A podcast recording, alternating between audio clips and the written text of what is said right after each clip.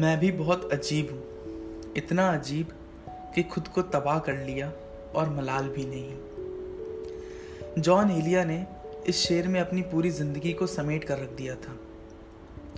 उनके जानने वालों का कहना है कि वो इस शेर में यूँ खोए थे, जैसे दरिया में कूजा। वो दुनिया परस्ती के जाहिल थे और वो दुनिया के तौर तरीकों से इत्तेफाक नहीं रखते थे।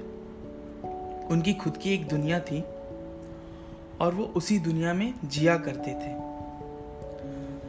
और तभी वो लिखते भी हैं कि, काम की बात तो मैंने की ही नहीं। ये मेरा तौर ज़िंदगी ही नहीं। जॉन की पैदाइश हिंदुस्तान के अमरोहा जिला में हुई थी। वो मशहूर शायर रईस अमरोही के भाई थे। और आज़ादी के दस साल बाद उन्हें दबे मन से पाकिस्तान जाना पड़ा। वो तो पाकिस्तान चले गए। पर उनके अंदर हिंदुस्तान रह गया। जॉन जब अमरोहा छोड़ रहे थे तो उन्होंने जाते वक्त कहा कि अंजुमन की उदास आँखों से आंसुओं को पयाम कह देना। अंजुमन की उदास आँखों से आंसुओं को पयाम कह देना मुझको पहुँचा के लौटने वालों सबको मेरा सलाम कह देना। जॉन का इंतकाल सन 2002 में हुआ। और उसके तकरीबन तीन साल बाद वो हमारे बीच में फिर लौट कर आए, मेमोरी कार्ड के दौर में। लोगों ने उन्हें सुना और एक दूसरे से उनके वीडियो शेयर करने लगे। तो हम ये भी कह सकते हैं कि वो उन चुनिंदा लोगों में से थे जो बगैर इंटरनेट के वायरल होने लगे। जॉन की वो खास बात जो उनके बाकी फैंस को पसंद आती थी और उन्हें जो बाकी शायरों से अलग करती थी, वो उनकी अनकन्वेंशनल शायरियाँ, यानी कि उनकी गैर रिवायती शायरियाँ थी। वो अवामी बात करते थे और उनकी बातें उनका लहजा लोगों को अपना सा लगता था। जैसे कि, शर्म, दहशत, झिझक, परेशानी, नाज से काम क्यों नहीं लेती? आप वो जी, मगर ये सब क्या है? तुम मेरा नाम क्यों नहीं लेती? और अहद रफाकत ठीक है, लेकिन मुझको ऐसा लगता है, तुम तो मेरे साथ रहोगी, मैं तनहा रह जाऊँगा। जॉन को लेकर के सबकी अपनी अपनी समझ। वो उस आईने की तरह है, जिसे हर कोई अपनी निगाह से देखता है। वो एक मुफट शायर के तौर पे जाने जाते हैं और उन्हें अपनी असलियत का इल्म है। वो वाकिफ है इस बात से कि वो अपनी जाती ज़िंदगी में क्या कर रहे हैं। वो लिखते हैं कि एक हुस्न बेमिसाल की तमसील के लिए परछाइयों पर रंग गिराता रहा हूँ मैं। क्या मिल गया जमीरे हुनर बेच कर मुझे? इतना कि सिर्फ़ काम चला रहा हूँ मैं। शायद मुझे किसी से मोहब्बत नहीं हुई शायद मुझे किसी से मोहब्बत नहीं हुई, पर यकीन सबको दिला रहा हूँ मैं। और तुम मेरा दुख बांट रही हो। तुम मेरा दुख बांट रही हो, मैं दिल में शर्मिंदा अपने झूठे दुख से तुमको कब तक दुख पहुंचाऊँगा? तो ऐसे ही जॉन कितनी सच्ची बात करते हैं। उनके लफ्जों में हमदर्दी है असलियत है, एक दोगलापन भी है। पर वो फिर भी बिन शर्माए उसे मानते भी है। जॉन की एक बात और जो मशहूर है, वो है उनके अंदर का गम। एक किस्सा है उनका कि वो मुशायरे में स्टेज पर बैठे थे और कह रहे थे कि मैं लुट गया, बर्बाद हो गया। तो वहाँ मौजूद जितने भी लोग थे मुशायरे में, वो हंसने लगे। जॉन ने देखा और जॉन बोल पड़े कि क्यों हंस रहे हो? मज़ाक था। हाँ मज़ाक था। लोगों को दूसरों के जले हुए घर देखने का शौक है, उन्हें उसमें लुत्फ मिलता है। तो जॉन उन्हें वही चीज़ दिखाते थे। और वो लिखते हैं कि शायर हैं आप, यानी सस्ते लतीफा खोर।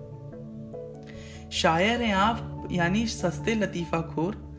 जख्म को दिल से रोइए, सबको हंसाइए।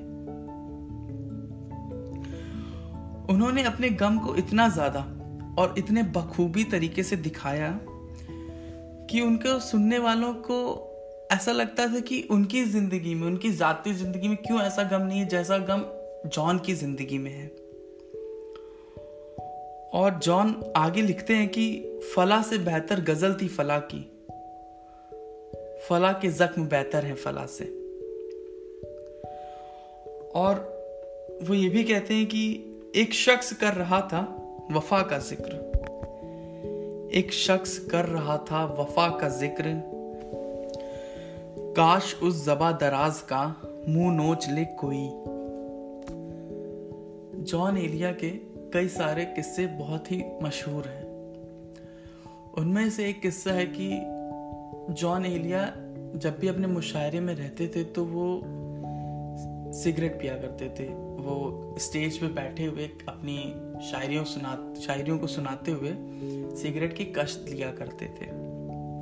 तो कभी उनसे किसी मोहतरमा ने कहा कि, आपकी ये हरकत मुझे अच्छी नहीं लगती तो आप यूँ मत क्या करो, आप सिगरेट पीना छोड़ दो। तो बदले में जॉन ने उनसे कहा कि, तुम जो कहती हो, छोड़ दो सिगरेट। तुम जो कहती हो, छोड़ दो सिगरेट। तुम मेरा हाथ थाम सकती हो क्या? और ऐसे ही एक मोहतरमा थी, जिनको जॉन से मोहब्बत हो बैठी। वो जॉन को अपना दिल दे दी और उनसे बेहतियाँ मोहब्बत करने लगी। मगर जॉन को उनसे मोहब्बत ना थी। और धीरे धीरे ये बात उन मोहतरमा को भी पता चली और वो दुखी रहने लगी। बाद में उनको टीबी हो गया। तो टीबी में उनके मुँह से खून निकलता था। जब भी वो थूकती थी तो उनके थूक में खून रहता था। तो जॉन कहते हैं कि, मेरे कमरे का क्या बयां? मेरे कमरे का क्या बयां कि यहाँ खून थूका गया है शरारत में? और अब जब जब जॉन को पढ़ेंगे तो आप पाएँगे कि इस खून थूकने की बात को उन्होंने बार बार कई बार दोहराया है। और ये खून थूकना उनकी ज़िंदगी का एक हिस्सा भी बन गया था। क्योंकि जॉन को भी उसके बाद ऐसा लगने लगा था कि जॉन को टीबी क्यों नहीं हो जाती। और जॉन को अंतोगतवा टीबी हो गई और वो टीबी से ही मरे।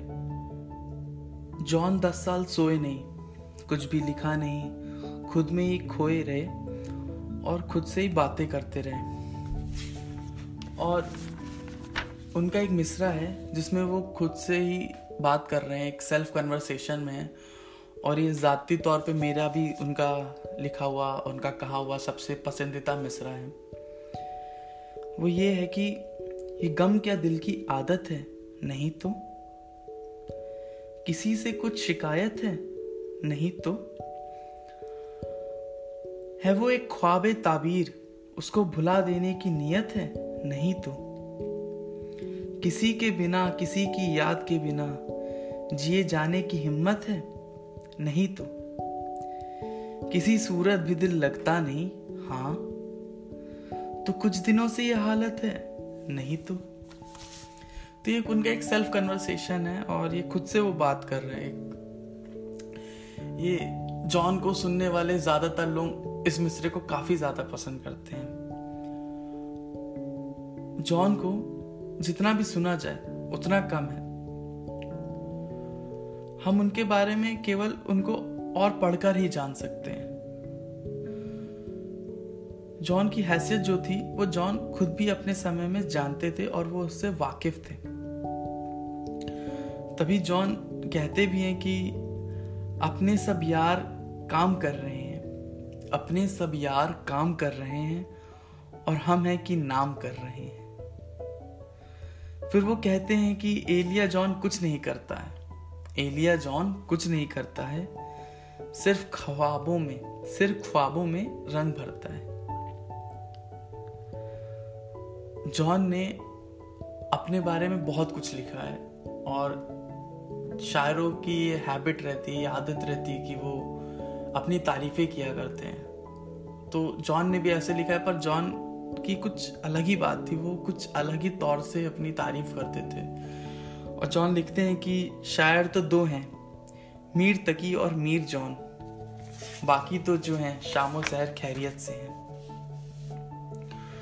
तो जॉन को समझना है तो उन्हें पढ़ें, उन्हें पढ़ते रहिए और उनको खूब सुनिए। उनके वीडियोस जो नेट पे अवेलेबल हैं, यूट्यूब पे अवेलेबल हैं, काफ़ी ज़्यादा मात्रा में, काफ़ी ज़्यादा वीडियोस के व्यूज़ भी हैं उनके, क्योंकि अभी भी उनके फ़ैन ठीक वैसे ही हैं, जैसे जब वो ज़िंदा थे और वो मुशायरे करते तब थे, तब उनके फ़ैन जैसे थे।